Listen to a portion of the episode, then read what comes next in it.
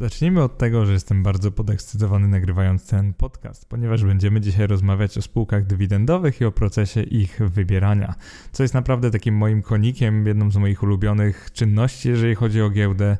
I tak naprawdę myślę, że wartości z tego podcastu uzyskacie o wiele, wiele więcej niż z jakiegokolwiek innego, bo w tym naprawdę można powiedzieć siedzę od lat. Z tej strony jak zwykle Mateusz Samołyk, czyli autor bloga i podcastu inwestomat.eu, a w dniu dzisiejszym będziemy kontynuować serię o akcjach, a konkretnie Szóstą jej część, czyli jak wybierać spółki dywidendowe, inwestowanie w oparciu o cashflow. Podobnie jak w ostatnich częściach będziemy skupiać się dzisiaj na GPW i New Connect, dlatego że na tym rynku jestem najdłużej.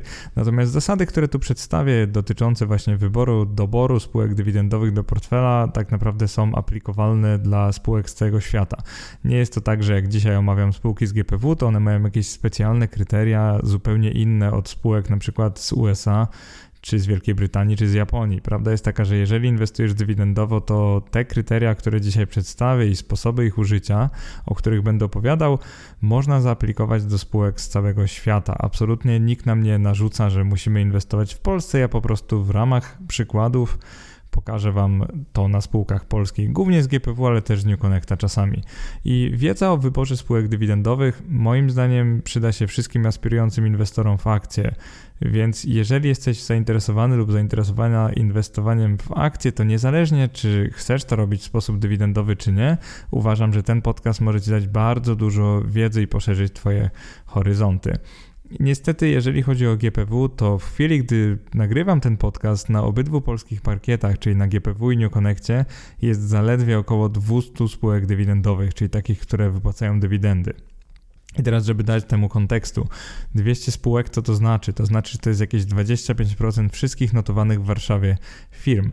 Z roku na rok na szczęście jest tych spółek coraz więcej, czyli spółek wypłacających dywidendy, dzielących się zyskiem z akcjonariuszami i mam nadzieję, że będzie ta liczba coraz bardziej rosła i mam nadzieję, że z czasem takie inwestowanie w dywidendowych arystokratów, o których zaraz opowiem zresztą, będzie możliwe także na naszym parkiecie. To nagranie chciałbym zadedykować przede wszystkim osobom, które są GPW sceptyczne, że tak to nazwę, czyli uważają, że polska giełda to jest kasyno, a podejście dywidendowe ogólnie nie ma sensu. Powiem szczerze, że faktycznie wybieranie tylko spółek dywidendowych to jest często takie przebieranie i pozbywanie się spółek, które oferują najwyższy wzrost przyszłości, więc faktycznie to jest pewien behawioryzm i wielokrotnie już się zgadzałem, że to nie jest tak, że każdy musi inwestować dywidendowo, bo tak osiągniemy lepsze wyniki od innych, bo prawda jest taka, że historia pokazuje, że no niekoniecznie, że możemy osiągnąć lepsze wyniki, jeżeli wybierzemy dobre spółki dywidendowe, a możemy osiągnąć gorsze wyniki, jeżeli wybierzemy dobre i gorsze, te słabsze spółki dywidendowe, więc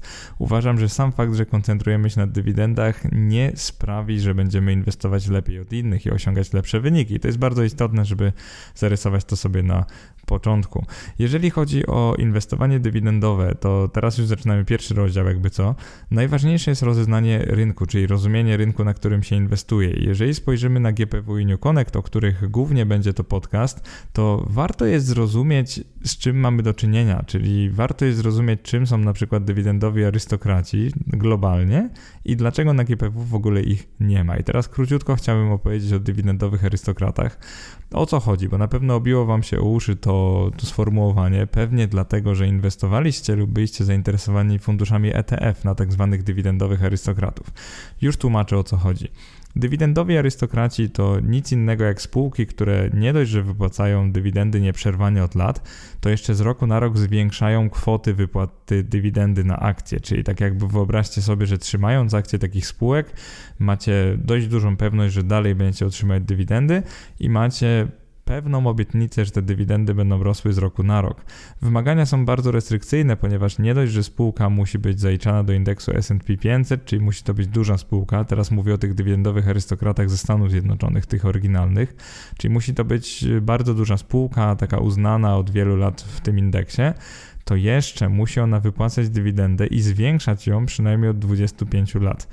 Takie wymaganie oczywiście jest bardzo, bardzo restrykcyjne i sprawia, że na liście tych spółek w tej chwili mamy około 65 i oczywiście w tej chwili, czyli pod koniec roku 2021, bo wtedy nagrywam ten podcast. To jest bardzo istotne, żebyście to wiedzieli, bo właśnie transparencja jest bardzo ważna. Sądzę, że ten podcast akurat będzie słuchany przez wiele, wiele lat. Taką przynajmniej mam nadzieję, bo zamierzam tu zawrzeć dużo wartości.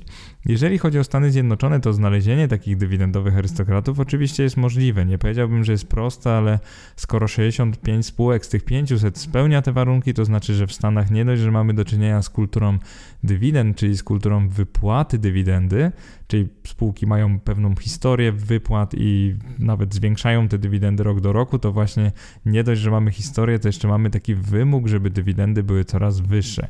Przez to dochodzi do takich absurdalnych, powiedziałbym kuriozalnych sytuacji, że spółki czasami zapożyczają się, żeby mieć z czego wypłacić wyższą dywidendę, co jest po prostu takie trochę zabawne, jak się na to spojrzy, ale oczywiście księgowo można w ten sposób zrobić, że zaliczyć takie wpływy do zysku netto i następnie wypłacić z nich dywidendę. To, to jest nic, co bym jakby polecał spółkom, żeby robiły, natomiast takie rzeczy się w USA zdarzają tylko po to, żeby spółka nie wypadła z indeksu dywidendowych arystokratów. I teraz ze świecą szukać takich spółek w Polsce, ale przede wszystkim dlatego, że GPW w swojej obecnej formie istnieje dopiero od około 30 lat. Nawet w tym roku, czyli w roku 2021, przeżywało ono swoje 30-lecie w tej nowej formie postkomunistycznej, nazwijmy to. To, co powiedziałem, jest bardzo istotne, bo jak spojrzymy na to w pewnym kontekście, to na rynku, który istnieje od 30 lat, oczywiście próżno szukać spółek, które wypłacają dywidendy od 25. Prawda jest taka, że z dzisiejszych spółek, z dzisiaj notowanych spółek, bardzo rzadko która była na giełdzie już na samym początku, jeżeli w ogóle jakakolwiek. To, co chcę powiedzieć, to to, że spółki były dodawane na giełdę stopniowo. One wchodziły dopiero na giełdę właśnie między rokiem 1992 a 2002 i następnie przez kolejne te dekady wchodziło na giełdę coraz więcej, więc wyobraź sobie, że to nie jest tak, że te 800 spółek były, było na giełdzie już 30 lat temu. To zupełnie tak nie działa. Tak naprawdę przez pierwsze kilka lat, jeżeli dobrze pamiętam, na giełdzie było notowane kilkanaście, a później kilkadziesiąt i dopiero później kilkaset spółek. To, co chcę powiedzieć, to to, że po prostu nie było spółek z taką historią, więc oczywiście w dniu dzisiejszym na GPW próżno szukać spółek, które w ogóle były notowane przez cele lata, a już w ogóle wypłacały dywidendę od tak dawna. Dlatego płynnie przechodzimy do takiego pierwszego rozdziału statystycznego, czyli spółki wypłacające dywidendy najdłużej. No i na pierwszej grafice, którą Wam pokażę we wpisie, zobaczycie wypłaty dywidendy w danym roku. Kolorem żółtym oznaczyłem spółki, które wypłacy, wypłaciły dywidendy. E, to jest top 15 spółek, które wypłaca dywidendę najdłużej. Starałem się wybierać takie, które wypłacają nieprzerwanie, ale oczywiście przerwy się zdarzały dla prawie każdej firmy, zwłaszcza w czasach kryzysu, czyli tych latach 2009, 10, 11. Było tego sporo. Także statystyka przypomina taki szwajcarski ser, natomiast na GPW mamy kilka spółek, które wypłacają dywidendy nieprzerwanie od 20 lat. Do nich należy na przykład Apator, Dębica, Efekt Hydrotor czy Stal Profil. Także te firmy mają na swoim koncie właśnie nieprzerwaną dywidendę od 20 lat. Do tego szacownego grona dołączyłby żywiec, gdyby nie przerwał w jednym roku, a konkretnie 2003 wypłaty dywidendy. Dla banku handlowego też się zdarzało to dwa razy, między innymi w tym covidowym roku, kiedy w zasadzie KNF albo regulatorzy za, zabronili bankom wypłacania dywidend, ponieważ sytuacja była bardzo niestabilna, co oczywiście było odgórne, więc może być, że bank handlowy miał zyski i chciałby wypłacić dywidendę, natomiast e, nie wolno było bankom tego robić, więc oczywiście trzeba pamiętać o tym, oceniając spółki pod kątem dywidend, że tak by nie była ich wina, że ich nie wypłaciły. Są to też takie spółki jak Kenty, Mennica, Stal Produkt, Talex, PKO Śnieżka czy Aseko Polska, Aseko Poland. Y, to są typowo spółki, które się podaje jako te, które wypłacają dywidendy najdłużej, natomiast z samej tej statystyki nie mamy jeszcze żadnych danych o wzroście dywidend, więc płynnie chciałbym przejść do kolejnego, nazwijmy to slajdu, którym będą kolejne, którym będzie kolejne 15 spółek, które wypłacają dywidendy najdłużej. No i tutaj już przeglądając ten diagram, widzimy, że no to już jest taki ser, ser szwajcarski, czyli widzimy, że mało która spółka wypłaca od nawet 15 lat, a, je, a jeżeli to robi, no to w bardzo taki dziurawy sposób. I dla przykładu Robczyce e, wypłacały dywidendę stabilnie między rokiem 2002 a 2007, następnie na 5 lat przestały y, tylko po to, żeby od roku 2013 do dzisiaj znowu nieprzerwanie wypłacać dywidendy. Także mamy takie spółki, które robiły to przez lata, także widać, że mają politykę dywidendową na miejscu, natomiast w pewnym momencie przerwały i właśnie jest taka dziura w tej historii i dopiero później kontynuowały. I oczywiście takie spółki się ocenia trochę ciężej niż te, które od, od na przykład pełnych 20 lat wypłacają dywidendy, no bo wiadomo, że albo są sezonowe, czyli działają w takiej branży, że czasami tych zysków po prostu nie będzie i to nawet niezależnie od tego, czy te firmy działają dobrze, czy nie, po prostu zysk się nie pojawi, bo przychody na przykład mocno zmaleją. A wiadomo, że koszty ciężko e, tak na szybko uciąć na tyle dużo, żeby mimo malejących przychodów wykazać zysk, ale w tej grupie też będą spółki, które mają no, niestabilną politykę dywidendową. Po prostu nie jest w statucie ustalone, czy dywidenda musi być, jaka ona będzie i one tak wypłacają dywidendę, kiedy chcą, można powiedzieć. Takie spółki oczywiście nie są jakimś najlepszym materiałem na inwestycje. W tej grupie znajdują się też spółki, które wypłacają dywidendy nieprzerwanie, ale po prostu od krótszego okresu, na przykład czeski CES albo Dom Development. Także robią to nieprzerwanie, ale po prostu nie od 20, tylko na przykład kilkunastu lat. Co oczywiście w polskich warunkach też można określić mianem dywidendowego arystokraty, ponieważ na giełdzie, która istnieje od 30 lat, przecież nie powinniśmy wymagać 25 lat dywidend. Tak naprawdę pewnie wystarczyłoby około 10 lat. I to jest dobry moment, żeby spojrzeć też na spółki, które wypłacają dywidendy nieprzerwanie, ale nie wymagać od nich tego, że robią to od 20 lat. Na przykład jakbyśmy określili taką nieprzerwaną wypłatę dywidendy, ale nie od 20, tylko dajmy na to 11, 10 nawet lat, to byśmy zobaczyli, że takich spółek jest już o wiele więcej, że bez problemu znajdziemy przynajmniej 20 takich firm na giełdzie, co już buduje pewną pewność, pewną, powiedziałbym może nie gwarancję, ale możliwość zbudowania portfela stabilnych dywidend na GPW. Tylko spółki, które wypłacają dywidendy najdłużej, to niekoniecznie spółki, które wypłacają rosnące dywidendy, czyli spółki perspektywiczne, i to niekoniecznie spółki, które będą w przyszłości w ogóle wypłacać dywidendy, więc pamiętajcie w inwestowaniu o tym, że nic nie jest gwarantowane. To, że mamy historię, to jest tylko jakaś podpowiedź, bo skoro spółki mają taką historię, to znaczy, że miały zysk, prawdopodobnie w większości z tych lat, jeżeli nie w każdym z tych lat, więc to jest jedna ważna rzecz. A druga rzecz to to, że poza zyskiem mają stabilną politykę dywidendową, bo skoro te dywidendy się pojawiały, no to znaczy, że ich akcjonariusze muszą chcieć takich dywidend, co jest oczywiście dobre dla drobnych akcjonariuszy, czyli nas, którzy też chcemy dostawać takie dywidendy. Natomiast sam fakt wypłaty dywidendy według mnie nie jest najważniejszy. Ja bardzo lubię patrzeć na e, to, czy dywidendy rosną z roku na rok. I właśnie to jest podstawą budowy indeksu dywidendowych arystokratów. W Stanach Zjednoczonych, zresztą na świecie też się buduje podobne indeksy. Chodzi o wzrost dywidendy nominalnie rok do roku. I teraz, żeby prościej ci było zrozumieć, czym jest taki wzrost dywidendy, chodzi po prostu o to, że jeżeli posiadasz na przykład akcje spółki warte w tej chwili 10 zł, no to w tym roku, dajmy na to, wypłacą, ta spółka wypłaci 50 groszy dywidendy. Chodzi o to, żeby spodziewać się w przyszłym roku przynajmniej 51 groszy i w kolejnym roku przynajmniej 52 groszy i w kolejnym przynajmniej przynajmniej 53 i tak dalej, i tak dalej. Jeżeli to nie brzmi dla Ciebie imponująco w erze tej galopującej wysokiej inflacji, myślisz sobie, że przecież spółce powinno być łatwo zarobić trochę więcej w przyszłym roku, jak jest tak wysoka inflacja, czyli można tak łatwo wyjaśnić wzrost cen teraz i tak naprawdę podnieść ceny swojej usługi lub produktu, więc oczywiście wypłata dywidendy wyższej o 1 grosz w tym przypadku nie powinna być trudna. To, co chcę powiedzieć, to to, że dywidendowi arystokraci nie zawsze podnoszą o ten 1 grosz czy 1 cent. Im się zdarza naprawdę sporo tak procentowo 5, 6, 7% rocznie zwiększać dywidendy, co jest naprawdę znaczące, ponieważ dla inwestora, który kupuje akcje dzisiaj, to niezależnie od tego, jaka będzie cena za wiele, wiele lat, ma on w pewnym sensie gwarancję, że stopa dywidendy, nawet jeżeli była niska teraz, na przykład wynosiła 1%, tutaj przypomnę, że stopa dywidendy to jest po prostu wysokość wypłaconej dywidendy do ceny akcji, po której na przykład kupiliśmy spółkę. Więc e, wracając do naszego przykładu, jeżeli kupiliśmy spółkę po 10 zł za akcję, a wypłaca ona 50 groszy dywidendy, no to oczywiście stopa dywidendy, jak wykonamy matematykę, wynosi 5%. To oznacza, że jakby 5% ceny akcji, którą zapłaciliśmy, otrzymamy w dywidendzie, przynajmniej w tym roku. Chodzi o to, że chcielibyśmy w przyszłości, żeby ta dywidenda rosła. Skoro wydaliśmy 10 zł, no to chcielibyśmy przynajmniej te 51-52 grosze w przyszłym roku. I to oznacza, że wobec naszej ceny zakupu co jest bardzo istotne, to dywidenda będzie procentowo rosła w kolejnych latach, jeżeli będzie wyższa i właśnie o to nam chodzi. Tak naprawdę idealny inwestor dywidendowy w takim perfekcyjnym inwestowaniu dywidendowym kupowałby tylko spółki, które w przyszłości będą dawały mu wyższą stopę dywidendy niż tą, za którą dzisiaj zapłacił.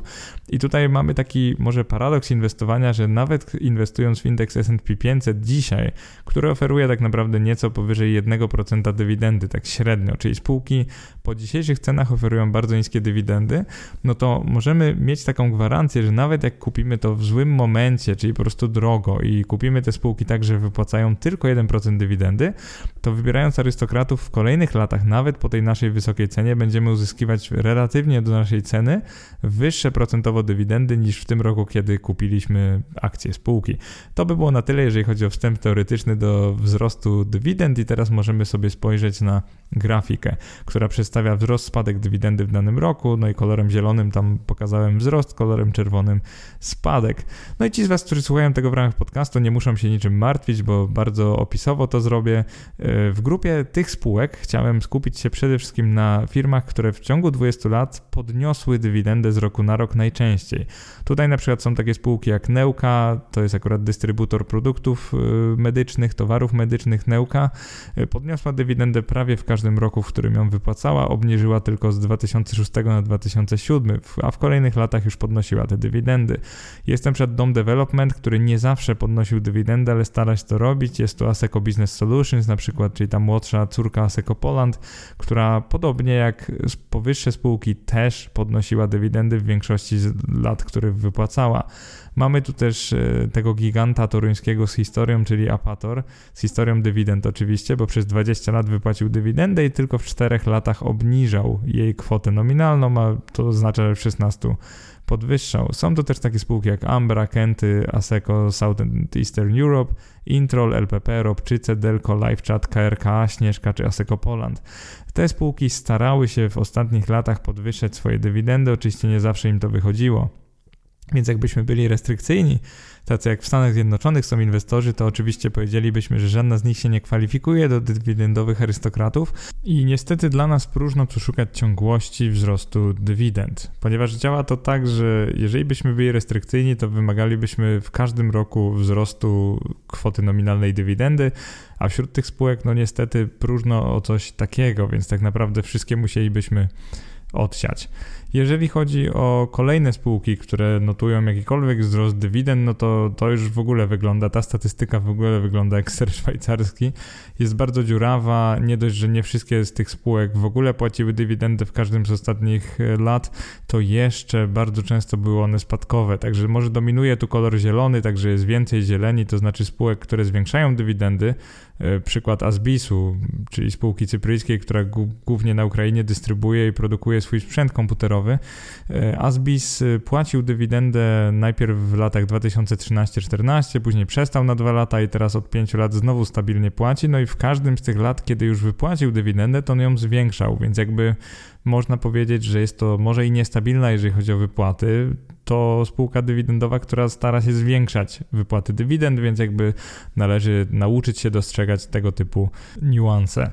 Jeżeli chodzi o tą ciągłość wzrostu wypłat, to oczywiście jeżeli zredukujemy sobie trochę założenia, czyli zamiast wymagać 25 lat, będziemy wymagać na przykład 5 lat wzrostu, to oczywiście takich firm na GPW znajdziemy już kilka lub kilkanaście.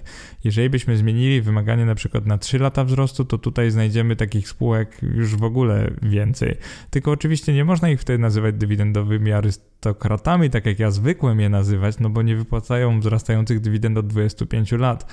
Natomiast to, co mi chodzi, to fakt, że taki trademark czy słowo dywidendowi arystokraci, taka fraza nie powinna według mnie dotyczyć tylko spółek z USA, które podwyższają te dywidendy od 25 lat, tylko moim zdaniem powinniśmy jej używać dla, czy do określenia najlepszych spółek dywidendowych z danego parkietu. Czyli ważne jest to, żeby nie zamykać się na świat, żeby nie zamykać się też na naszą giełdę, tylko właśnie arystokratami zacząć nazywać firmy, które starają się zwiększać dywidendy, robią to w sposób stabilny i mają właśnie stabilną politykę dywidendową. Jest to moim zdaniem świetny moment, żeby właśnie poruszyć kwestię stabilności polityki dywidendowej, która w analizie dywidendowej jest dla mnie jedną z najważniejszych rzeczy.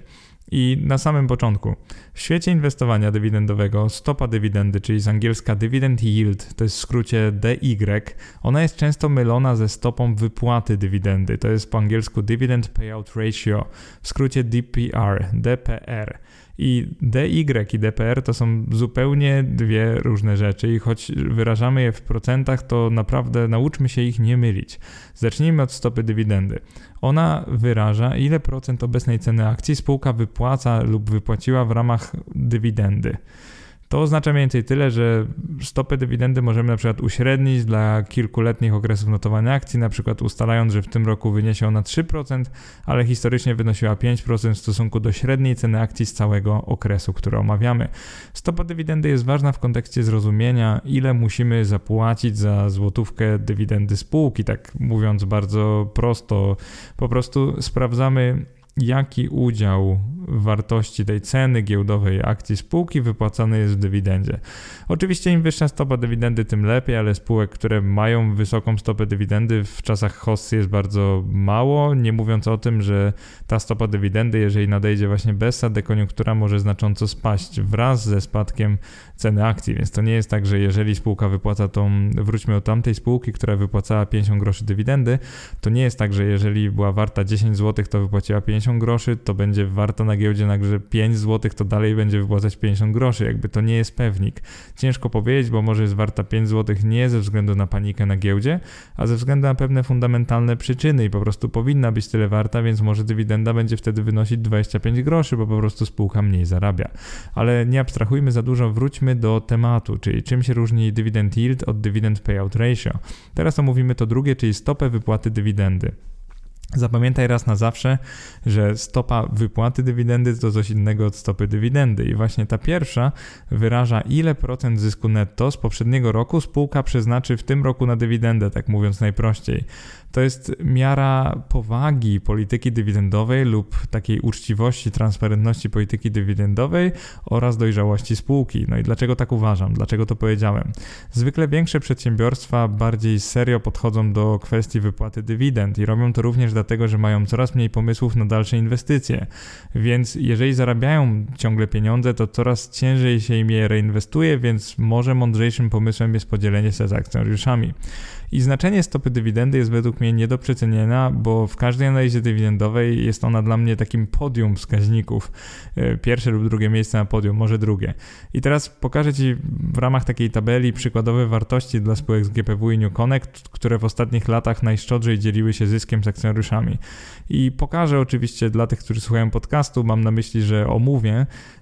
No i teraz tak, jak to wygląda? Spółki, które wypłacały najwyższe dywidendy, jeżeli chodzi o procent zysku z poprzedniego roku, no to takich spółek mamy sporo. I jak oceniam dividend payout ratio, to nie patrzę tylko na nominalnie na procent dywidendy, czy procent zysku, który był wypłacony w dywidendzie, bo właśnie to przedstawia wskaźnik, ale patrzę też na stabilność tego właśnie wskaźnika, bo jeżeli na przykład w jednym roku on wynosi 47%, a w innym na przykład 87%, to może to oznaczać, że spółka nie ma jasno zdefiniowanej polityki dywidendowej. I dla spółek, które są w tym zestawieniu, to jest m.in. CES, Eurotax, Interrail, Lietuva, Lektra, Żywie, Żywiec, Wodkan, Domdev czy Aseco Business Solutions czy AC Autogaz. Te spółki wypłacają lwią część zysków w postaci dywidendy. Przez lwią część mam na myśli często nawet 100%, albo wartości takie oscylujące wokół 100%. I celowo użyłem tutaj słowa oscylujące, teraz się pewnie zdziwisz, no bo skoro coś oscyluje, to może być mniejsze lub większe niż. I istotnie stopa wypłaty dywidendy może być wyższa od 100%. I na to akurat y, mam proste wytłumaczenie, bo zauważ, że dywidenda nie zawsze jest wypłacana y, z kapitału zarobionego, czyli można powiedzieć z zysku netto z danego roku, tylko dywidendę można wypłacać na przykład z zysku zbiorczego za kilka lat, które osiągnęła spółka wcześniej, dopiero po paru latach wypłaca dywidendę. I też spółka może wypłacać dywidendę z kapitału zapasowego, czyli kiedyś zrobiła sobie taki zapas kapitału i może wypłacić dywidendę dlatego, że już go nie potrzebuje. I na przykład spółka też może, podobnie jak rejty, zaniżać zysk netto, na przykład wysoką amortyzacją, więc wtedy wartość dywidendy zawsze będzie wyższa od księgowego zysku netto, ale zauważcie, że spółka zarobiła więcej pieniędzy niż wskazuje na to zysk netto, który w takiej trochę sztuczny sposób był obniżony amortyzacją. I właśnie dzięki temu w tej tabeli, w tej statystyce zobaczymy, że niektóre spółki wypłacały czasami 490% zysku, 176% zysku czy 114% zysku. Jeżeli będziecie zdziwili, że powiecie, że to jest niemożliwe, no bo przecież nie można wypłacić czegoś, coś nie zarobiło, to pamiętajcie, że są właśnie takie niuanse i takie wyjątki, że nie zawsze się płaci dywidendę z zysku z poprzedniego roku, że jakby to jest jak najbardziej legalne, jak najbardziej można tak robić i nie ma w tym nic dziwnego. Jeżeli oceniam stopę wypłaty dywidendy, na co patrzę? E, przede wszystkim wysokość stopy wypłaty dywidendy jest dla mnie dużo mniej ważna niż stabilność tej polityki. Więc jeżeli spółka potrafiła przez lata wypłacać przykład 40% zysku w ramach dywidendy, a resztę, czyli 60% zysku reinwestowała w swoją działalność, ale stabilnie wypłacała te 40% i jasno w statucie ma zapisane, że będzie wypłacać 40% dywidendy, to ja taką spółkę cenię o wiele, wiele bardziej niż firmę, która czasami wypłaca 100%, a czasami 10% swojego zysku w ramach dywidendy. I dlaczego? Ponieważ bardzo trudno mi się analizuje firmy, które tak właśnie trochę niepoważnie podchodzą do polityki dywidendowej i na przykład nie lubię firm, które nie mają w ogóle spisanej polityki dywidendowej, na przykład czasami wypłacą 90%, czasami 50%, czasami 30%, a czasami w ogóle nie wypłacą dywidendy. I czasami nawet zarządy takich firm tłumaczą to, że no nie da się przewidzieć, ile będziemy potrzebować, więc w każdym roku być może będziemy potrzebować więcej na inwestycje lub nawet utrzymanie naszej firmy, a czasami czasami będziemy mogli więcej wypłacić. Jakby to jest y, niby z perspektywy akcjonariusza to jest fair i to jest zrozumiałe. Czasami też spółki mówią, że postarają się wypłacić jak największą dywidendę, czyli dividend payout ratio. Stopa wypłaty dywidendy ma być wtedy jak najwyższa, ale to jest trochę taki best effort. Czyli nie wiemy do końca jaka będzie, ale ma być jak najwyższa. I teraz co mi się często rzuca w oczy, jak analizuję polskie spółki dywidendowe, to to, że ta polityka dywidendowa nie jest stabilna. I teraz przechodzimy do drugiej tabeli, gdzie pokazuje kolejne kolejne 15 spółek, jeżeli chodzi o wysokość e, dywidend w relacji do zysku.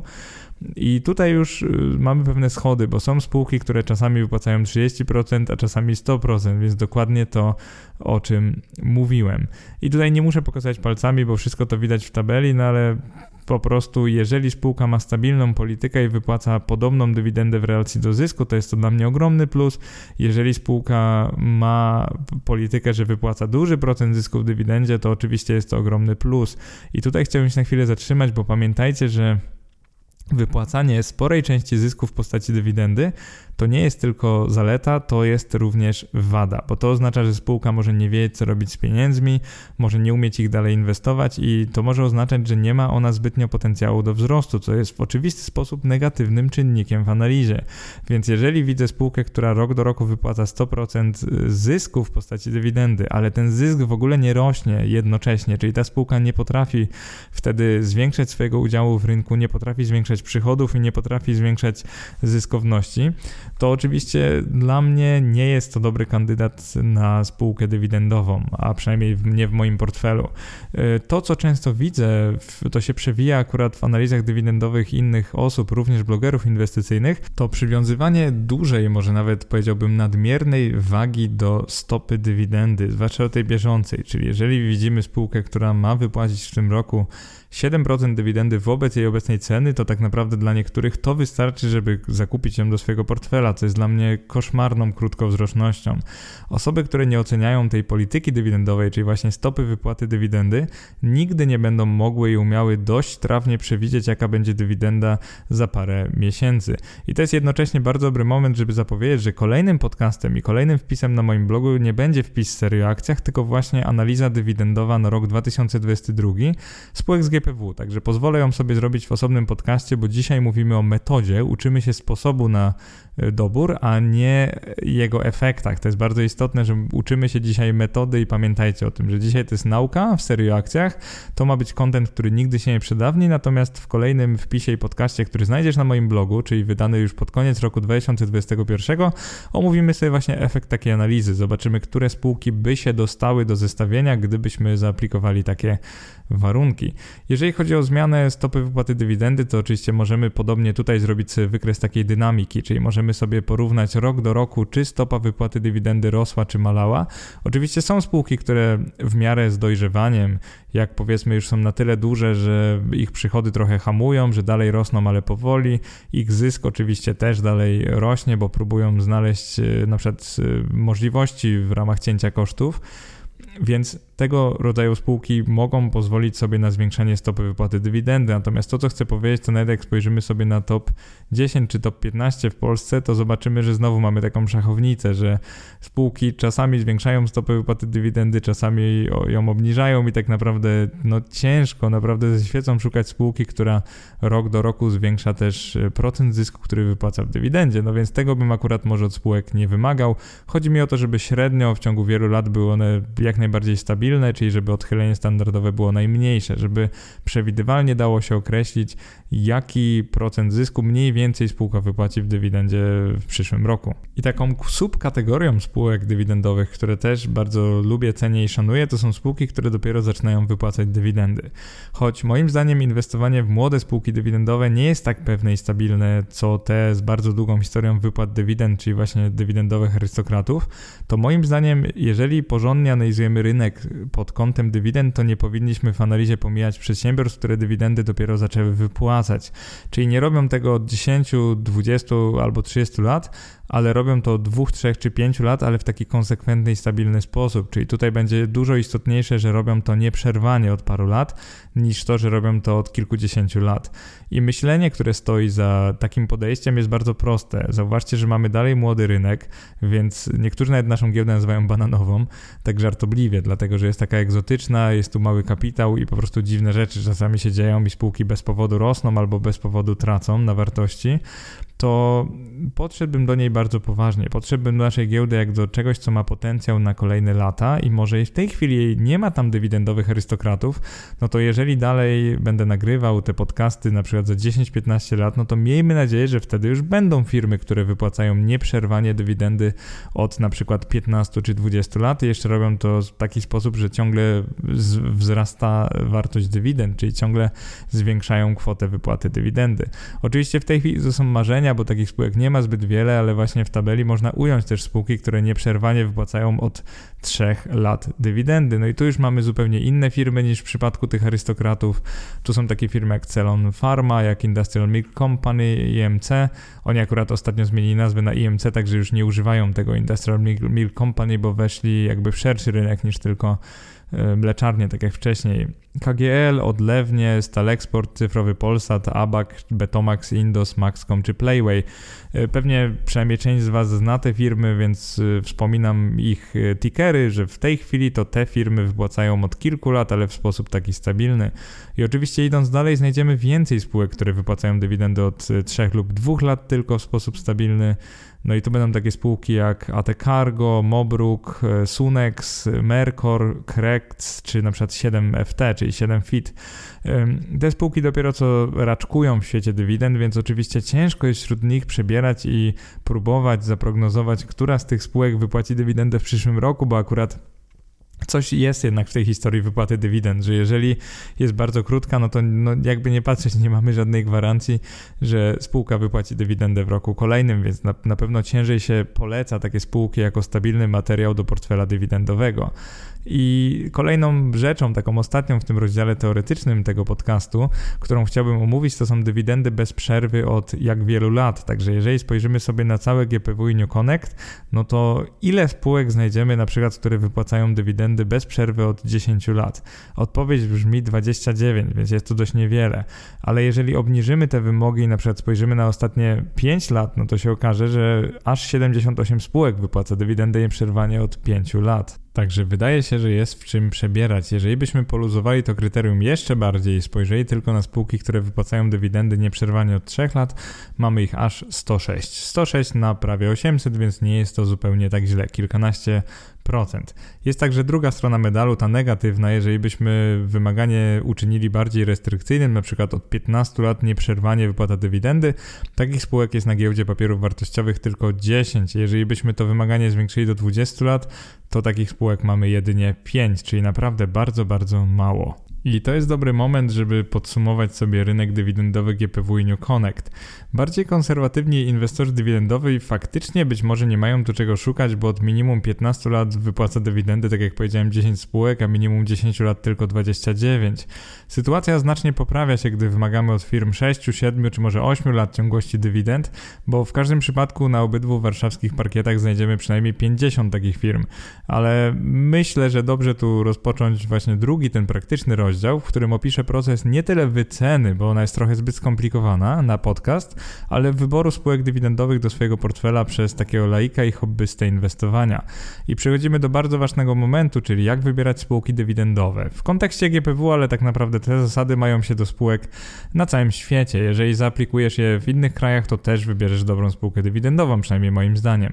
To są cztery główne czynniki, których należy, które należy badać, których należy przestrzegać, których należy wymagać od spółek.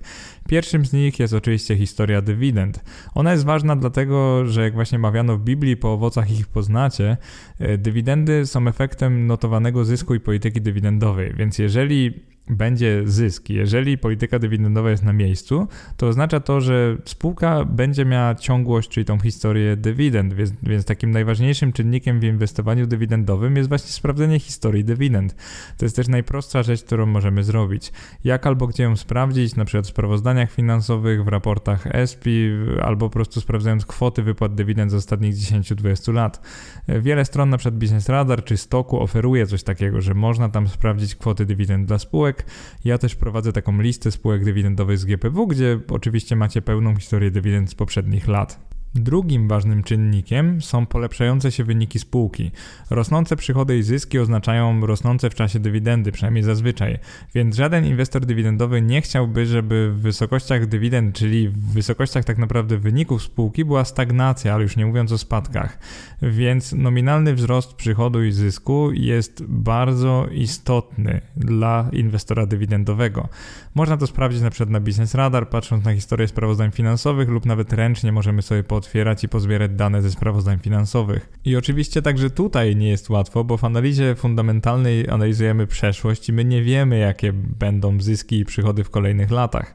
Natomiast jeżeli historycznie przychody stabilnie rosły, a zysk był mniej więcej na tym samym poziomie lub też rósł, to oczywiście to nie jest obietnica, że tak będzie w przyszłości, ale mamy szansę, że w przyszłości też tak będzie i dlatego już samo w sobie to jest lepsze niż spółka, która na przykład nie notowała zysku i wypłacała dywidendy w kratkę lub na przykład której przychody spadają, bo oczywiście możemy mieć spółkę dywidendową, która już dawno przekroczyła takie maksimum dojrzałości i ona już się kurczy, tak naprawdę jej rynek się kurczy, ona zarabia coraz mniej, więc wypłaca coraz niższe dywidendy, więc oczywiście polepszające się wyniki spółki może nie są gwarantem, ale są pewną taką obietnicą, że w przyszłości będziemy otrzymywać wyższe, a nie niższe dywidendy niż dziś. Kolejnym, trzecim już czynnikiem jest stabilna lub wzrastająca stopa wypłaty dywidendy. No i moim zdaniem, tak jak już mówiłem przed chwilą, nie ma nic gorszego od spółki z niestabilną polityką dywidendową. Inwestor dywidendowy powinien przede wszystkim wymagać, by stopa wypłaty dywidendy, czyli właśnie DPR, Dividend Payout Ratio, albo utrzymywało się na tym samym niezmiennym poziomie, albo z roku na rok nawet rosło. Natomiast nie powinniśmy akceptować tego, że jest ono chwiejne, oscyluje wokół jakiejś tam wartości, to mocno i tak naprawdę takich spółek no, ciężko po prostu znaleźć na nich miejsce w portfelu, jak czasami wypłacą nam one 10 groszy dywidendy, czasami 2 zł i nie mamy nad tym żadnej kontroli. Jeżeli chodzi o sprawdzenie dividend payout ratio, to oczywiście w sprawozdaniach finansowych, bo wystarczy sobie podzielić kwotę dywidendy, można na akcję lub nawet łącznie sumę, którą wypłaca spółka w postaci dywidendy z tego roku Y, podzielić na zysk netto z roku ubiegłego i tak się liczy właśnie dividend payout ratio. I ostatnim czynnikiem bardzo, bardzo istotnym, jeszcze o nim nie mówiłem w tym wpisie, ale ci, którzy czytali lub słuchali tego podcastu, czytali wpisu oczywiście lub słuchali podcastu o spółkach dywidendowych na rok 2021 doskonale wiedzą, że bardzo na to patrzę, ponieważ cała kategoria tak zwanych dywidendowych okazji GPW opiera się właśnie na tym i tu chodzi o atrakcyjną wycenę spółki, czyli niską cenę akcji w stosunku do zysku netto, a zatem w stosunku do dywidendy. No i doświadczony inwestor dywidendowy musi próbować kupować jakościowe aktywa po okazyjnej cenie, czyli tu mamy elementy analizy value tak naprawdę. Można mierzyć to wysoką stopą dywidendy obecną, ale powiedziałbym, że to nie jest jedyne kryterium. Oczywiście możemy patrzeć na cenę do zysku też i warto wspomnieć, że cena do zysku jest mocno powiązana z dividend yield, czyli stopą dywidendy, ponieważ zauważ, że jeżeli spółka wypłaca podobny procent zysku w dywidendzie, czyli DPR jest stały albo podobny rok do roku, to tak naprawdę niski wskaźnik cen do zysku oznacza de facto wysoki wskaźnik stopy dywidendy, czyli dividend yield. Trochę może przekomplikowałem, ale wiecie o co chodzi. Chodzi o to, żeby starać się kupić dywidendy, zarówno bieżące, jak i przyszłe, po jak najniższej cenie. I oczywiście ciężko jest znaleźć zarówno spółkę, która wypłaca teraz atrakcyjną dywidendę, czyli wysoki ma dywidend yield i ma polepszające się wyniki, bo tak naprawdę takich spółek jest jak na lekarstwo, ale właśnie na tym polega challenge inwestowania w spółki dywidendowe.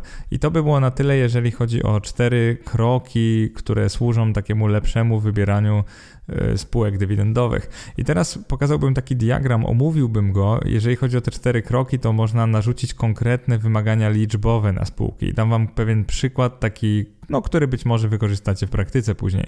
Krok pierwszy, czyli historia wypłat dywidend. Możemy na przykład wymagać przynajmniej 10 lat dywidend bez przerwy, no i ewentualnie możemy wymagać 3 lub 4 lat bez przerwy, ale tylko dla spółek relatywnie nowych na giełdzie, więc jeżeli spółka jest notowana od 5-6 lat, dajmy na to, to oczywiście możemy się zgodzić na 3 lata nieprzerwanie dywidendy, bo to by znaczyło, że spółka tworzy i podchodzi coraz bardziej serio do swojej polityki dywidendowej. W kroku drugim, czyli polepszających się wynikach spółki, możemy wymagać na przykład zyskowności przynajmniej od 5 lat. No zyskowność, czyli fakt, że spółka nie ma straty, tylko notuje zysk netto. No i możemy też wymagać na przykład wzrostowej dynamiki przychodów i zysku od 5 lat, czyli możemy wymagać, że w każdym z ostatnich 5 lat będzie wzrost przychodów i zysków. To jest taki przykład, nie musimy oczywiście tego robić, czasami nie znajdziemy wielu takich spółek dywidendowych, natomiast to jest po to, żeby dać Wam pomysł do podchodzenia do mądrej analizy dywidendowej. W kroku trzecim, czyli tym, którym badamy stabilną stopę wypłaty dywidendy, możemy od spółki na przykład wymagać, żeby historyczna stopa wypłaty dywidendy yy, na przykład nigdy nie odchylała się od średniej o na przykład o 10 punktów procentowych od tej wieloletniej średniej, no to by oczywiście znaczyło, że nagle spółka dość znacząco obniżyła to, ile wypłaca z zysku dywidendy. I oczywiście stabilna stopa wypłaty dywidendy oznacza też brak przerw w wypłacie dywidendy, czyli tutaj w tym kryterium sprawdzamy, czy były jakieś przerwy, ile ich było i ewentualnie czy spółka miała dobre powody, żeby dywidendy nie wypłacić. I w kroku czwartym, czyli atrakcyjnej wycenie spółki, sprawdzamy takie podstawy, jak niskie wskaźniki cen do zysku i cen do wartości księgowej. Oczywiście chcemy też historycznie niskie ceny do zysku, chcąc, żeby historycznie była ona jeszcze wyższa niż teraz, czyli lubimy spółki, które były zawsze dość tanie, ale teraz są jeszcze relatywnie tańsze niż wcześniej. Kolejnym czynnikiem, który można sprawdzić jest oczywiście wysoka stopa dywidendy, ale przy nominalnym wzroście wysokości dywidend z roku na rok. I ostatnią rzeczą, to tak ogólnie powiem, dobra kondycja finansowa spółki, czyli wypłacanie dywidend zysku za poprzedni rok, a nie z kapitału zapasowego. Oczywiście to możemy mierzyć też wskaźnikiem ogólnego zadłużenia, wskaźnikami płynności, możemy sprawdzać, czy one z roku na rok się zmieniają, w sensie wskaźniki płynności na przykład rosną, spółka ma coraz większą płynność, oczywiście nie płynność na giełdzie, w obrocie giełdowym, tylko płynność działalności, że może prościej pokryć swoje zobowiązania i albo wskaźnik ogólnego zadłużenia jest coraz niższy, czyli zobowiązania stanowią coraz mniejszy procent bilansu i to w tym przypadku pasywów. To jest bardzo istotne. I dam Wam teraz e, kilka takich konkretnych przykładów i to będzie ta najciekawsza część tego podcastu, od razu zapowiadam. Sprawdzamy najpierw krok pierwszy, czyli historię dywidend. I zaskakująco często zauważam, jak wybierając spółki dywidendowe, inwestorzy zupełnie na nią nie patrzą, czyli patrzą tylko na obecną lub prognozowaną stopę dywidendy i kompletnie pomijają historię jej wypłat, czyli jakby inwestorów nie obchodzi wtedy, jak wiele lat spółka wypłaca dywidendy, czy robiła to stabilnie i tak dalej, tylko inwestorzy bardzo, bardzo dużą wagę przykładają do tego, że obecnie spółka wypłaca na przykład 10% dywidendy w stosunku do ceny akcji. I moje podejście do selekcjonowania dywidendówek, co robię już od przeszło 8 lat, żebyście wiedzieli, ewoluowało z nadmiernego wpatrywania się właśnie w wysoką stopę dywidendy do takiego przyglądania się i analizowania całej historii wypłaty przez spółkę. I poprzez historię wypłaty inwestorzy mogą rozumieć różne rzeczy, więc żeby uchronić Was przed zrozumieniem tego opacznie, chciałbym dać Wam pewne przykłady. Niektórzy poprzez historię dywidend rozumieją tylko i wyłącznie liczbę lat wypłaty dywidendy w jakimś przedziale czasowym, czyli na przykład możemy spojrzeć na ostatnie 30 lat i bierzemy tylko te spółki, które wypłacają dywidendy od największej liczby lat, ale kompletnie nie wymagamy ciągłości, czyli jeżeli spółka na przykład w 30 latach wypłaciła dywidendę przez 15 lat, ale nie było ciągłości, czyli czasami były właśnie na przykład roczne luki w wypłacie dywidendy, co by oznaczało, że spółka wypłaca dywidendę co drugi rok, więc niektórzy, niektórym wystarczy coś takiego, ale inni wymagają nieprzerwaną długość wypłaty dywidendy. To jest akurat to, do czego ja się skłaniam, czyli ile lat spółka bez przerwy wypłacała dywidendy w dowolnej wysokości. No i to jest prawie jednoznaczne z ciągłą zyskownością firmy, bo inaczej skąd by miała pieniądze na tą dywidendę. Bardzo istotne kryterium, natomiast wyjątek bym zrobił dla takiego roku jak 2020, czyli ten rok wybuchu pandemii COVID-19, kiedy naprawdę nie było wiadomo, co się stanie, więc spółki trochę tak zachowawczo niektóre nie wypłacały dywidend, mimo że miały te środki z zysku za ubiegły rok. To akurat, no cóż, no ciężko coś takiego krytykować. Ja akurat oczywiście przychylnym okiem, bardziej przychylnym okiem, patrzę na spółki, które mimo wszystko wypłaciły w tym roku dywidendy, natomiast tu bym może zrobił taką dyspensę, taki wyjątek, że ok, rozumiem dlaczego taka firma nie wypłaciła dywidendy. I trzecim takim rodzajem patrzenia na historię dywidend jest wymaganie nie dość, że nieprzerwanej długości wypłaty, to jeszcze nieprzerwanego wzrostu dywidendy, który oczywiście rozumiemy przez nominalny wzrost wypłacanej dywidendy. I czy na GPW w ogóle jest możliwe znalezienie spółki, która jednocześnie rośnie, jak i wypłaca rosnące dywidendy?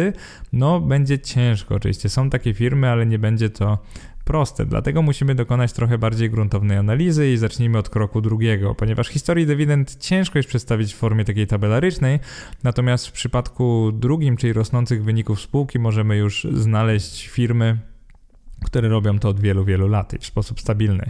E, pierwszym przykładem będzie spółka Neuka, e, ticker to jest NEU, NEU. No i analizując ją dywidendowo przez ostatnie 9 lat wypłat dywidend, e, co się rzuca w oczy przede wszystkim? Rzuca się w oczy to, że stopa dywidendy, jeżeli byśmy kupowali po tej cenie bieżącej to prawie nigdy nie była wyższa od 3%. Także kupując Neukę prawie zawsze godziliśmy się na to, że w danym momencie dywidenda wyglądała na relatywnie niską, czyli jakby osoba, która przesadnie fiksuje się na wysokości dywidendy, czyli na stopie dywidendy, Neuki by nigdy nie kupiła. Natomiast to, co chciałbym Wam pokazać w tym przykładzie jest to, że cena akcji Neuki bardzo dynamicznie rosła, ale z ceną akcji rósł też przychód i zysk na akcję. I też firma ma względnie stabilną politykę dywidendową, bo gdzieś około 30% zysku wypłaca w ramach dywidendy, co oczywiście oznaczało, że dywidenda na akcję z roku na rok ciągle rosła. I to też oznacza, że jeżeli ktoś by kupił Neukę w roku 2012, wydając na nią 95 zł, wtedy otrzymałby 3 zł dywidendy, co nie wyglądało imponująco, bo to jest około 3%. Oczywiście tam dokładnie 3,20 20 zł dywidendy, żeby nie było, natomiast mówię tak poglądowo w ramach podcastu. Tylko pamiętajcie, że kupując ją za 95 zł, gdyby poczekał kilka lat, to w końcu te dywidendy wzrosłyby do wartości tak jak w 2020. Mam na myśli dywidendę za 2020 rok, czyli tą wypłaconą w roku 2021, ona wynosiła już 10 zł. Więc jeżeli spojrzymy na to w perspektywie i po prostu byśmy kiedyś kupili akcję tej spółki, bo wydaje nam się dobrą spółką wzrostową i jeszcze ma stabilną politykę dywidendową, to oczywiście wydaje wydając 95 zł kiedyś, byśmy dzisiaj otrzymywali 10 zł, więc stopa dywidendy przekracza 10%. I to jest właśnie bardzo istotne w inwestowaniu dywidendowym. I wiecie, łatwo mówić, ponieważ nie wiemy, czy dana spółka będzie zwiększać przychody i zyski, wiemy tylko, że w przeszłości to robiła. Natomiast to, co chcę powiedzieć, to patrząc na tabelę przychodów, zysków Neuki, to już od roku 2013, 14, 15 widać, że z roku na rok powiększa ona swoje wyniki. Oczywiście to samo w sobie nie daje gwarancji, że spółka będzie dalej to robić, ale inwestor, który by to zauważył, mógłby oczywiście dzisiaj inkasować dużo wyższe dywidendy relatywnie do ceny, po której kupił spółkę. Teraz taki antyprzykład, jeżeli chodzi o rosnące wyniki spółki, będzie to spółka Dębica. Wiem, że Dębica jest często poruszana jako dobra spółka dywidendowa i ciężko się temu dziwić, ponieważ Dębica z roku na rok zwykle wypłaca dywidendę, czyli stopę wypłaty dywidendy ma na poziomie tak 50% zysku, czasami nawet 75% zysku. E, polityka dywidendowa spółki wygląda tak, że właśnie kiedy może wypłaca ona 75%, jak, jak może mniej to 50% e, zysku w ramach dywidendy, więc wygląda to całkiem nieźle. I co naprawdę zachęca inwestorów do kupowania akcji Dębicy, czyli producenta opon, jest to, że stopa dywidendy w danym momencie prawie zawsze wynosi tak 3, 4, 5%, czyli jeżeli byśmy kupili w danym roku akcje spółki, to dywidenda z tego roku wynosi, stanowi właśnie 5% tej ceny akcji, czyli jakby kupując dębicę teraz otrzymamy o wiele wyższą dywidendę niż kupując Neukę teraz. Więc jakby to wygląda tak na papierze dla niedoświadczonego inwestora, dębica będzie lepszą spółką dywidendową niż Neuka. I teraz abstrahując od ceny, bo oceniamy historię, więc nie patrzymy na dzisiejszą cenę, tylko na te historyczne wartości. Natomiast jaki jest problem z dębicą? Problem jest taki, że przychody są w takiej dużej stagnacji. W zasadzie one nie rosną od 9 lat, można powiedzieć, że trochę nawet spadły. Oczywiście to wpływa na zyskowność, no bo nawet jak spółka by cięła koszty, to mogłoby jej być trudno zwiększać swój zysk netto. Oczywiście to było możliwe, no ale jak nie ma wzrostu przychodów, to próżno szukać zwiększonego zysku. Więc w przypadku dębicy wygląda to tak, że przychody mniej więcej w stagnacji, zysk no różnie, czasami bywał lepszy, czasami gorszy, on oscyluje między tak 5 e, a 8 zł na akcję. No i oczywiście z tego dywidendy da się wypłacić tak od 2 do 3-4 zł na akcję, a cena akcji wynosi już od lat około 100 zł. Tak naprawdę czasami mniej, czasami więcej, ale gdzieś tam około 80, 90, 100 zł. I to sprawia, że Dębica jest bardzo stabilną spółką dywidendową, ponieważ wypłaca dywidendę zawsze jak ma zysk, stopa wypłaty dywidendy jest podobna, natomiast próżno tu szukać rosnących wyników spółki. Oczywiście nie wiadomo jak będzie w przyszłości, ale oceniając ostatnie kilka lat, no nie widać tego wzrostu, więc jeżeli jest potencjał w dębicy, to trzeba by go poszukać w sprawozdaniach finansowych, poczytać, dowiedzieć się jak działa branża i tak dalej, i tak dalej. Natomiast tak po samych liczbach, no nie widać tu wzrostu. Czy to z automatu oznacza, że Neuka jest teraz lepszą inwestycją dywidendową niż dębica? Oczywiście nie. Neuka może być na przykład trochę przewartościowana. Może być, że faktycznie ta cena dzisiejsza już się oderwała od historycznych wskaźników cenowych i może powinna być nawet według inwestorów trochę mniej warta niż teraz. Z kolei dębica może zanotować w przyszłości wzrost, który sprawi, że jest, e, byłaby teraz niezmiernie atrakcyjną spółką dywidendową. Natomiast e, jej dynamika przychodów i zysków wskazuje na to, że być może no raczej będzie dalej wypłacać te 3, 4, 5% stopy dywidendy od tej bieżącej ceny, czyli około 80 do 100 złotych. Omówmy teraz krok trzeci na przykładach, czyli stabilną politykę dywidendową. Tak jak wcześniej powiedziałem, stabilność stopy wypłaty dywidendy jest dla mnie na tyle ważna, że preferuję wieloletnią stopę wynoszącą przykład pomiędzy 30 a 40% od bardzo niestabilnej, która czasami wynosi 5%, czasami 50%, a czasami 110 na przykład. Nie przepadam za takimi spółkami, bo nie da się w żaden sposób przewidzieć, jak wysokie będą dywidendy w przyszłych latach, więc oczywiście traktuję to jako bardzo poważne, jedno z najistotniejszych kryteriów w mojej analizie dywidendowej. I takim chlubnym przypadkiem będzie tu spółka Dom Development, której stopa wypłaty dywidendy rok do roku wynosi około 100%. Akurat Dom Development trochę ją obniżył w latach 2019-2020, natomiast jakbyście spojrzeli sobie na wieloletnią stopę, to na prawie zawsze wynosiła 100% lub nawet trochę więcej, bo oczywiście spółka ta ma majątek trwały, który amortyzuje, więc może to trochę zakrzywiać rzeczywistość, więc wygląda jakby spółka wypłacała więcej dywidendy niż ma zysku netto z poprzedniego roku, co oczywiście byłoby niemożliwe. Natomiast Natomiast bardzo chlubny przykład, bo Dom Development wypłaca tak stabilną dywidendę, że inwestor ma niemal gwarancję, że jeżeli ta spółka będzie zarabiać coraz więcej, czyli jeżeli zysk netto na akcję będzie coraz to wyższy, to inwestor ma prawie że gwarancję, że dostanie coraz to wyższą dywidendę w kolejnych latach, ponieważ po tej spółce można się spodziewać tego, że wypłaci przynajmniej większość zysków w postaci dywidendy. I to jest taki dobry, chlubny przypadek.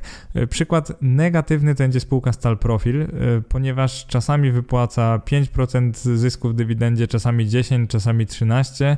E, wygląda to dość nieciekawie i oczywiście czasami wypłaca też dywidendy z kapitału rezerwowego, zapasowego, czyli wtedy, no, kiedy nie ma zysku w poprzednim roku, spółka też wypłaca tylko po to, żeby wypłacić, natomiast te dywidendy są bardzo, bardzo niskie w stosunku do zysku i oczywiście tak jak można się spodziewać, skoro dywidenda jest niska w stosunku stosunku do zysku, to również ona jest niska w stosunku do ceny akcji.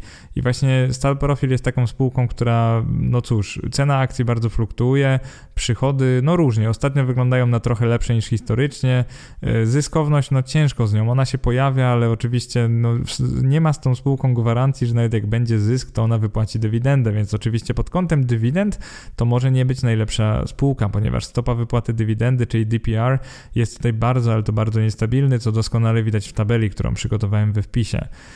Nie mówię znowu, nie da się ocenić jednoznacznie po tym kryterium, czy Dom Development jest dobrą spółką dywidendową, a Stal Profit jest słabą spółką dywidendową. Natomiast jest to pewne kryterium, które bardzo waży w mojej analizie. I teraz zauważcie, że ja patrzę na wszystkie te rzeczy, czyli póki co na historię dywidend, na rosnące wyniki i na stabilną politykę, bo tylko one złożone w całość dadzą mi prawie że gwarancję, że w kolejnych latach nie dość, że otrzymam dywidendę, to będzie ona wyższa niż w roku ubiegłym. Krokiem czwartym, który jest takim krokiem trochę dodatkowym, taki standalone, to jest atrakcyjna, czyli niska cena akcji. Tak naprawdę to jest osobna kategoria, trochę powiedziałbym w spółkach. Tutaj chodzi o to, że no, nie każda spółka dywidendowa jest takim typowym, powolnie rosnącym gigantem który już nie ma robić co z pieniędzmi i równie często zdarza się tutaj spółka wzrostowa, taka jak na przykład Neuka lub Kenty i spółka tania fundamentalnie, której zakup byłby ukłonem w kierunku szkoły value. Więc tak naprawdę inwestowanie dywidendowe widzę trochę tak, że można mieszać tutaj szkoły growth i value. Możemy w ramach growth kupować spółki właśnie, których zyski, przychody dynamicznie rosną i wypłacają one dywidendy, ale też możemy szukać spółek typu value, czyli takich właśnie powiedziałbym dojnych krów, które będą wypłacać wysokie dywidendy wobec obecnej ceny, ale te dywidendy niekoniecznie będą rosły. Jeżeli spojrzymy na chlubny przykład takiej atrakcyjnej, niskiej ceny akcji, to będzie to trójmiejski pomorski deweloper Inpro, który załapał się do analizy wartościowej w części czwartej. Jeżeli zajrzycie do wpisu, bo oczywiście nie miałem czasu, żeby w podcastu to omówić, bym was, tak jak mówiłem w poprzedniej części, po prostu zamęczył. Jeżeli jesteśmy w części szóstej dywidendowej, no to Inpro wraca jako przykład taniej od lat spółki dywidendowej, która obok wysokiej stopy dywidendy notowała bardzo wysoki zysk, który przez lata trochę umykał jakby oczom inwestorów giełdowych. No i przyglądając tą tabelę, którą we wpisie załączyłem, od razu widać, że wskaźnik cena do zysku historyczny zawsze był dość niski. Przez dość niski rozumiem czasami wynosił 7, czasami 15, czasami 6, 5, a nawet 4. I doszło do czegoś takiego, że pod koniec roku 2020 on przez chwilę wynosił nawet około 3. Taka ciekawostka dla Was, że Impro było notowane naprawdę z niskim mnożnikiem ceny do E, zysku, właściwie dzielnikiem. I to oczywiście oznacza, że stopa dywidendy w danym roku była zwykle dość wysoka. Co prawda Impro wypłaca tylko około 20 kilku procent w postaci dywidendy, czasami 30, a nawet 40, więc akurat Impro nie dostałoby u mnie punktów za stabilność polityki dywidendowej, bo nie jest ona zbyt stabilna, mówiąc e, wprost i szczerze no to wskaźnik cen do zysku był bardzo atrakcyjny w pewnych momentach. Stopa dywidendy też była bardzo atrakcyjna wobec ceny i oczywiście tu tylko chciałbym napomnieć, napomknąć o tym, że oczywiście cena akcji poszybowała w górę w roku 2021 i ciężko się dziwić, bo inwestorzy może wreszcie zauważyli, że mają do czynienia ze spółką dywidendową, która no cóż, wydaje się przynajmniej w tej chwili bardzo tania. Jeżeli coś wydaje się bardzo tanie, to być może jest dobrą inwestycją również dywidendową. Jeżeli chcemy negatywny przykład spółki spółki dywidendowej, jeżeli chodzi o cenę, czyli wskaźnik cen do zysku, to mamy spółkę Wodkan. E, jeżeli chodzi o spółkę Wodkan, no to widzimy, że na przełomie lat była ona notowana z bardzo wysokim tym dzielnikiem cen do zysku. Było to około 40, czasami 20, czasami 60, czasami 15, żeby znowu pod koniec roku 2020 wynosiło 56. Także mamy tu bardzo wysoki wskaźnik cen do zysku. Co ciekawe, ta spółka ma całkiem niezłe statystyki, jeżeli chodzi o stopę wypłaty dywidendy, bo prawie zawsze wypłaca praktycznie cały zysk w postaci dywidendy, więc jest to niewątpliwy plus. Więc w kategorii stabilności dywidend to oczywiście Wodkan by dostało bardzo dużo punktów. Natomiast jeżeli chodzi o kategorię wyceny tej akcji, tej spółki, no to wygląda to trochę dziwacznie. Być może wynika to z niestabilności zysku, który naprawdę mocno fluktuuje na przestrzeni lat. Więc można powiedzieć, że z jednej strony mamy o tyle dobrą spółkę dywidendową, że jeżeli będzie zysk, to prawie na pewno otrzymamy go całego w postaci dywidendy. Natomiast minusem jest to, że płacąc tyle, ile się płaci teraz za akcję tej spółki, to i tak dostajemy tej dywidendy około 1, 2, 3%, a nie na przykład 10 czy 15%. Więc minusem w postaci takiej spółki jest właśnie to, że jest ona z jakiegoś powodu dość drogo sprzedawana na giełdzie. Więc z jednej strony mamy stabilną politykę dywidendową, a z drugiej takie fluktuujące zyski, co sprawia, że wycena spółki jest taka, no, trochę nieatrakcyjna przez większość czasu, w którym mogliśmy ją kupić, więc trochę przepłacamy za spółkę, niekoniecznie jest wzrost zysku, a przynajmniej nie da się go tak jednoznacznie określić. Akurat w przypadku Wodkan, jak jeszcze byście na chwilę spojrzeli na przychody, to widzimy, że przychody na akcje no dość stabilnie rosną z roku na rok, także można powiedzieć, że ta spółka jakoś zwiększa swój biznes albo przynajmniej przynajmniej bierze coraz więcej pieniędzy za swoje usługi, to chciałbym tutaj nadmienić, że no ciężko jest powiedzieć, jak będzie wyglądał zysk w przyszłości i jak on będzie, to oczywiście będzie wypłacony w formie dywidendy, ale być może w danym momencie trochę przepłacamy za akcję takiej spółki, więc to jest oczywiście minus. Teraz najważniejsze, dwa pytania. Kiedy kupować spółki dywidendowe i kiedy sprzedawać spółki dywidendowe? Jeżeli chodzi o kupowanie spółek dywidendowych, no to moją wersją w ogóle takiego, jak wybierać spółki dywidendowe, byłoby kiedy je kupować. Ponieważ to, które spółki w Polsce należą do spółek dywidendowych, to jest dość proste, bo tak naprawdę taką statystykę każdy sobie zrobi w kilka godzin i można takie spółki znaleźć bardzo szybko, prosto i przyjemnie. Akurat link do listy spółek dywidendowych znajdzie się we wpisie, ale także na stronie głównej mojego bloga, przynajmniej w tej chwili w tym takim sidebarze, czyli w pasku bocznym po prawej stronie znajdziecie link, taki, taki banner, taką ikonę do listy spółek dywidendowych. I dlaczego bym zadał pytanie, kiedy je kupować? Różnica jest tutaj bardzo subtelna między pytaniami, jak wybierać i kiedy kupować. No i ma swoje korzenie w mojej filozofii inwestycyjnej, którą streściłbym słowami nie ma złych spółek, są tylko niewłaściwie wyceniane spółki. Ten cytat to jest takie moje główne credo, główne motto inwestycyjne. Więc w jaki sposób wygląda moje polowanie na dywidendy i dość prosto spróbuję opisać to w kilku krokach. Najpierw przeprowadzam rozeznanie rynku, na którym inwestuję, czyli chcę podsumować sobie, które spółki wypłacają dywidendy nieprzerwanie od 15, 10 i na przykład 5 lat. Każdą z powyższych traktuję jako inne kategorie spółek. No i oczywiście GPW i Newconek mam już dość dobrze rozeznane, także znam te historie, więc bardziej to wygląda tak, że robię update na kolejny rok, patrzę jakie były zyski z tego roku i próbuję, wiecie, zaprognozować jaka może być dywidenda w roku przyszłym i jak ona ma się do obecnej ceny akcji spółki. Właśnie czegoś takiego dokonam w kolejnym podcaście, który wyjdzie e, w kolejnym tygodniu. Tam zrobimy właśnie zestawienie spółek dywidendowych na 2022 rok. Kolejnym punktem jest to, że skupiam się najpierw na wzroście wyników finansowych spółek, czyli poza wysokimi dywidendami zawsze szukam potencjału do wzrostu cen i wzrostu dywidend, także chcę wzrostu, więc wyniki spółki muszą rosnąć. Oczywiście kolejno dopiero oceniam jakość polityki dywidendowej firm, którą już dość dobrze opisałem. Jeżeli jest ona niezmienna w czasie i spółka wypłaca przynajmniej 30% zarobionych pieniędzy akcjonariuszom, to jest to dla mnie potencjalny kandydat do stabilnego portfela dywidendowego. No i na koniec, kandydat do portfela dywidendowego nie oznacza, że jestem zainteresowany zakupem takiej spółki po każdej cenie. Staram się wybierać tylko spółki, które notowane są z następującymi parametrami. Teraz, jeżeli bierzemy spółki o powolnym wzroście, czyli takie duże spółki, często wysokiej wartości księgowej i wysokiej kapitalizacji, to tutaj oczekiwałbym ceny do zysku poniżej 10, a dywidend yield, czyli stopy dywidendy powyżej 5%. I teraz, jeżeli wybieram spółki o dynamicznym wzroście, czyli zwykle mniejsze spółki, które może mniej stabilnie wpłacają dywidendę, ale mają potencjał. Tutaj bym oczekiwał cen do zysku poniżej 15, ewentualnie nawet poniżej 20, bo czasami sobie na to pozwalam. I dividend yield może być powyżej 2,5, czyli jakby nie wymagam 5%, bieżący nie musi być taki wysoki, ponieważ, no cóż, spójrzcie na Neukę, co się stało w kolejnych latach lub na Kenty. I czy to oczywiście oznacza, że nigdy nie kupiłbym jednego z najlepszych dywidendowych arystokratów, czyli na przykład właśnie spółki Neuka? Niekoniecznie, bo zauważ, że historycznie spółka notowana była ze wskaźnikami, które wpasowują się w moje kryteria cenowe czasami, więc na pewno nie przeszedłbym obok niej obojętnie, chyba że na giełdzie byłyby inne dywidendowe okazje, które przykułyby moją uwagę.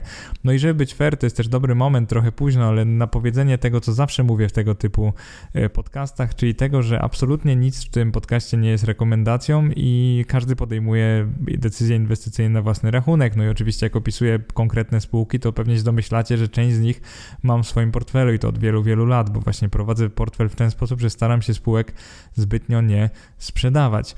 I dobrym sposobem na takie wyczajenie okazji, że tak powiem, jest ustawienie przykład alertu cenowego takiego od, od góry, czyli po prostu jeżeli spółka spadnie poniżej jakiejś tam wartości, to dostaniemy alert cenowy. Ja takie alerty ustawiam na biznesradar.pl, które znowu serdecznie polecam. One mnie powiadamiają, jeżeli na przykład cena akcji spółki dotknie jakiejś wartości od góry, czyli na przykład wymagam od, albo raczej ja wyceniam ak akcję spółki na 400 zł, jest notowana po 900, ustawiam sobie alert, że jeżeli kiedyś będzie 400 zł, to ja wrócę do jej analizy. To nie znaczy, że ja automatycznie ją kupię, bo oczywiście oczywiście może być, że jej wyniki będą gorsze, może zaprzestanie wypłat dywidend, więc to nie znaczy tak, że jak będzie sygnał alertu, to ja od razu muszę ją kupić, ja wtedy wrócę do analizy, zastanowię się, czy to 400 zł wspomniane jest teraz dobrą ceną, czy niewłaściwą ceną. I pytanie, kiedy sprzedawać spółki dywidendowe, to jest pytanie bardzo często zadawane na naszej grupie dyskusyjnej na Facebooku. Pytanie, kiedy sprzedawać spółki dywidendowe nie jest takie proste wcale, ponieważ zauważcie, że kupując spółkę dywidendową możemy zaliczyć na przykład tak wysoki wzrost jej cen, że opłacałoby nam się czasem sprzedać ją wtedy i kupić inną spółkę, która ma większy potencjał dywidendowy. I Warren Buffett, słysząc to pytanie, zażartowałby pewnie sobie, że najlepszym horyzontem inwestycyjnym jest wieczność, ponieważ on zawsze odpowiada, że jego horyzontem inwestycyjnym jest wieczność. Oczywiście nikt nie żyje wiecznie, ale faktycznie inwestowanie z myślą, że nigdy nie sprzedamy akcji spółki jest prawdopodobnie najlepsze. Natomiast w moim inwestowaniu dywidendowym mam trochę inne podejście do tego. I podsumowałbym je trochę no, zgoła inaczej niż Warren, bo słowami, jeśli posiadam w portfelu spółkę, której zakup budziłby we mnie dyskomfort, to być może nie powinienem jej dalej trzymać lub chociaż zredukować pozycję. To jest dość ogólnikowe, ale chodzi o to, że w zasadzie spytając siebie, czy sprzedać akcje spółki, to jest zwykle po dużych wzrostach, pytam siebie, czy kupiłbym te akcje tej samej firmy po dzisiejszej cenie. Jeżeli odpowiedź brzmi nie, ponieważ na przykład nie łapią się one na moje kryteria fundamentalne lub nie widzę, żeby wzrost był znaczący, czyli nie ma obietnicy dużego wzrostu, to przynajmniej staram się uciąć pozycję w portfelu, czyli można powiedzieć robię rebalancing, żeby znowu ta spółka wynosiła na przykład 2% całości mojego portfela, a nie 2,5 czy tam 3%.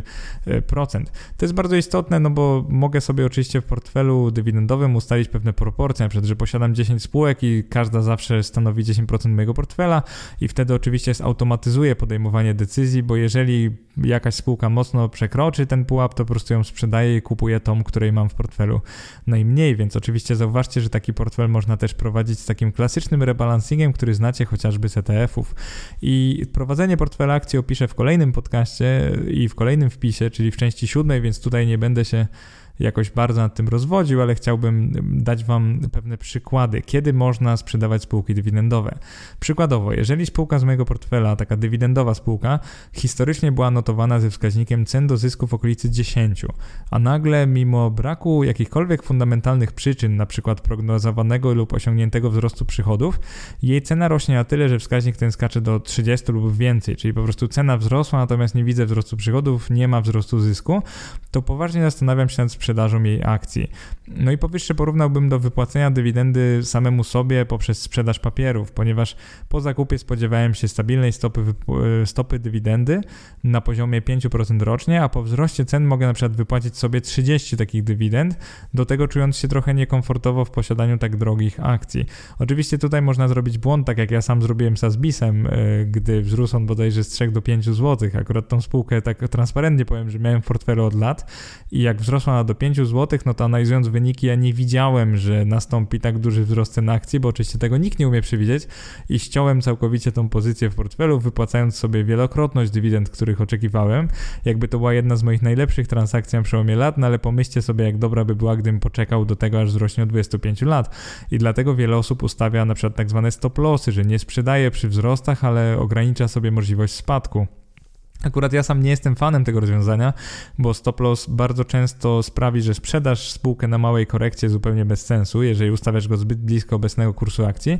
Nie mówiąc o tym, że w polskich domach maklerskich nie da się lub ciężko ustawić tak zwany ruchomy stop loss, czyli taki, który na przykład po każdym zamknięciu, zamknięciu sesji na rynku ustawia nam od bieżącej ceny na przykład 5 czy tam 10% w dół, jeżeli spadnie to sprzedajemy, więc jakby taki stop loss dość ciężko ustawić.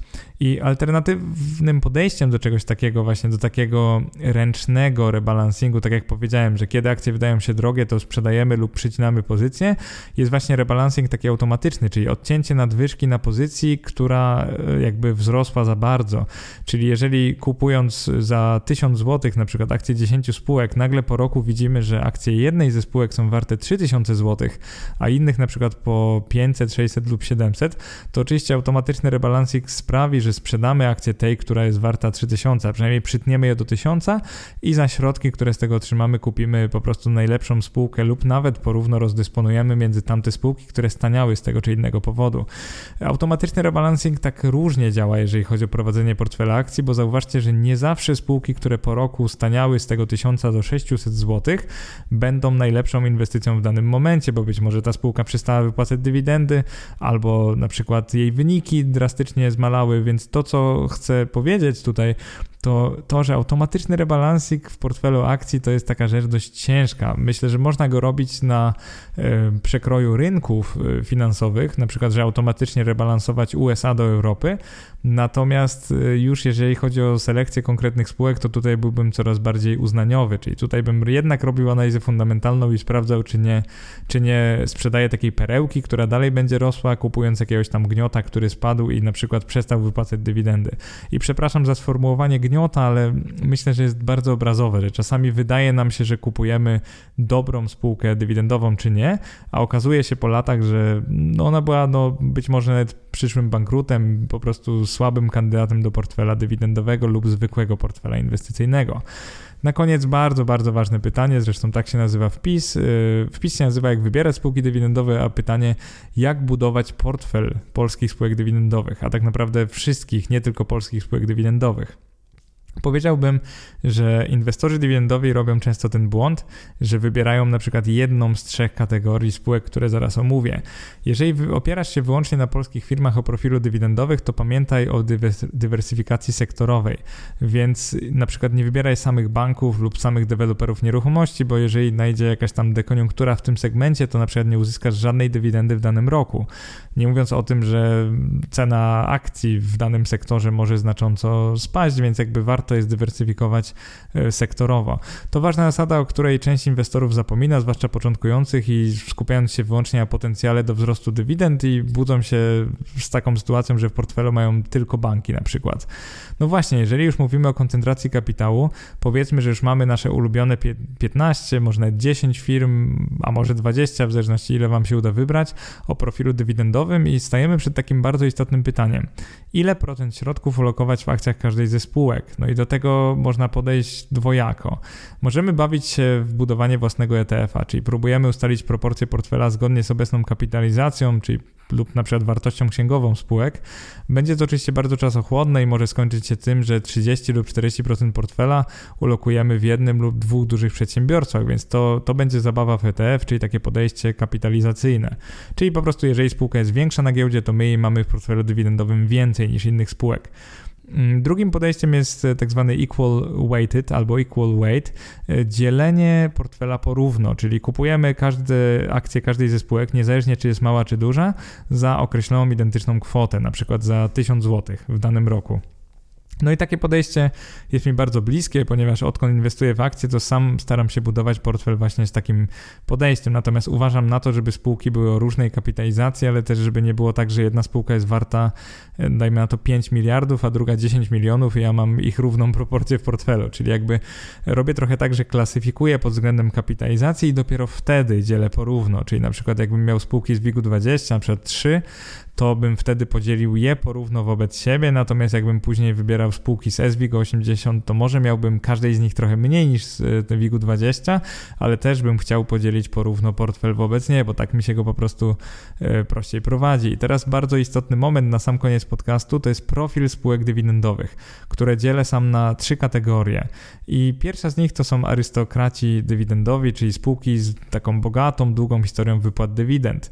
To są firmy, które wypłacają dywidendy najdłużej najdłużej i w najbardziej stabilny sposób, czyli tutaj oceniamy historię dywidend i stopą wypłaty dywidendy. Często właśnie o tych spółkach mówię dojne krowy lub konie pociągowe dla takiego powozu dywidendowego, ponieważ arystokraci zapewniają przede wszystkim stabilność wypłat dywidend. I właśnie w ich przypadku my nie będziemy wymagać, że dywidendy będą jakoś bardzo wysokie w stosunku do ceny akcji. Nie będziemy też wymagać jakiegoś ogromnego wzrostu dywidend. Tak naprawdę chcielibyśmy, żeby dywidendy rosły, nawet o ten przysłowiowy grosik rocznie, cyklicznie, to jest ważne, żeby one rosły. Chcielibyśmy, żeby były stabilne, natomiast jeżeli chodzi o arystokratów, chodzi nam przede wszystkim o historię dywidend. Ich rolą w naszym portfelu jest takie zapewnienie, że czy będzie kryzys, czy nie, to przynajmniej część naszego portfela wypłaci dywidendy i tak naprawdę one są trochę, jakbyśmy tak, trochę żartobliwi, ale porównali do portfela akcji, obligacji, to właśnie dywidendowi arystokraci to są takie trochę obligacje, bo one są, e, akcje tych spółek zwykle są trochę mniej zmienne, czyli mniej zmieniają wartość w górę i w dół, no i wypłacają taki solidny kupon, czyli trochę jak obligacje, takie może być obligacje skarbowe wręcz. Drugą kategorią, ja je nazywam młode dywidendówki z potencjałem. To są jakby spółki, młode mam na myśli młode na giełdzie, to mogą być spółki duże, to jest bardzo istotne, bo młode spółki z potencjałem to niekoniecznie te, które najszybciej rosną. Tu mi chodzi po prostu o, o to, żeby móc kupić je całkiem tanio w stosunku do stopy dywidendy, bo na przykład historia dywidendy, historia wypłaty dywidendy jest krótka, albo inwestorzy jeszcze nie zauważyli jakiejś tam okazji. Więc te spółki mieszczą się w dywidendowych okazjach najbardziej i to są właśnie firmy, które oferują wzrost dywidend zazwyczaj. Stabilność wypłat jest niestety różna, natomiast one przede wszystkim oferują to, że stopa dywidendy w stosunku do ceny zakupu, czyli w naszym portfelu, one windują stopę dywidendy. I trzecią kategorią spółek to są po prostu najszybciej rosnące, takie gorące spółki, które wypłacają dywidendy. No i to są te, które mają ogromny wzrost dywidend, czasami są bardzo drogo sprzedawane, czasami mają niską stabilność dywidend, więc tego po nich nie oczekujemy, ale to jest właśnie ta część portfela, która będzie zapewniała nam również wzrost dywidend oraz oczywiście wzrost ceny akcji. Więc my w naszym portfelu chcielibyśmy mieć zarówno spółki z historią wypłaty dywidend, zarówno spółki, które dopiero wypłaca, zaczęły wypłacać dywidendy, więc jeszcze mogą być tanie w stosunku do tej dy, dywidendy, którą wypłacają, czyli stopa dywidendy może być wysoka, ale i spółki, które najszybciej rosną, czyli ich cena akcji rośnie, ich wyniki rosną, ich dywidenda również rośnie, więc jakby dopiero jak skombinujemy połączymy takie trzy rodzaje spółek w swoim portfelu, można mówić o mądrym, rozsądnym portfelu dywidendowym. I właśnie takiego podejścia chciałbym Was uczyć. Chciałbym właśnie propagować takie podejście w moich podcastach i oczywiście we wpisach na moim blogu. Podsumowując, bardzo Ci dziękuję, że udało Ci się dotrwać do końca tego podcastu, który już tak naprawdę kończy tą część praktyczną całej serii o akcjach. Oczywiście nie do końca, bo to jest część analityczna, natomiast dalsze wpisy też będą bardzo praktyczne, ale powiedzmy mniej analityczne. Myślę, że mamy z głowy najważniejsze, co miałem Wam przekazać. Z głowy, ale też ten podcast mam wrażenie, że mógł otworzyć Wasze głowy na inwestowanie dywidendowe, pokazać Wam, że nie jest lepsze od innego rodzaju inwestowania, ale że robione z głową może dać Wam pewną stabilność, której inni inwestorzy nie mają. Powyższe kryteria, te, które opisałem, można oczywiście stosować za granicą, nie ograniczamy się do rynku polskiego. W części dziewiątej serii akcjach właśnie opiszę trochę szerzej inwestowanie zagraniczne, także żeby trochę poszerzyć swoje i Wasze horyzonty. Mam nadzieję, że to się przyda. Jeżeli Wam się podobało, to oczywi oczywiście skomentujcie wpis, to jest dla mnie niezwykle istotne, że komentujecie moje wpisy. Zajrzyjcie na bloga, dajcie mi znać, że słuchacie mnie, że lubicie moje podcasty i że coś Wam dają. Bardzo Wam serdecznie dziękuję. No i co, liczę, że spotkamy się w następnym odcinku. Na razie, cześć.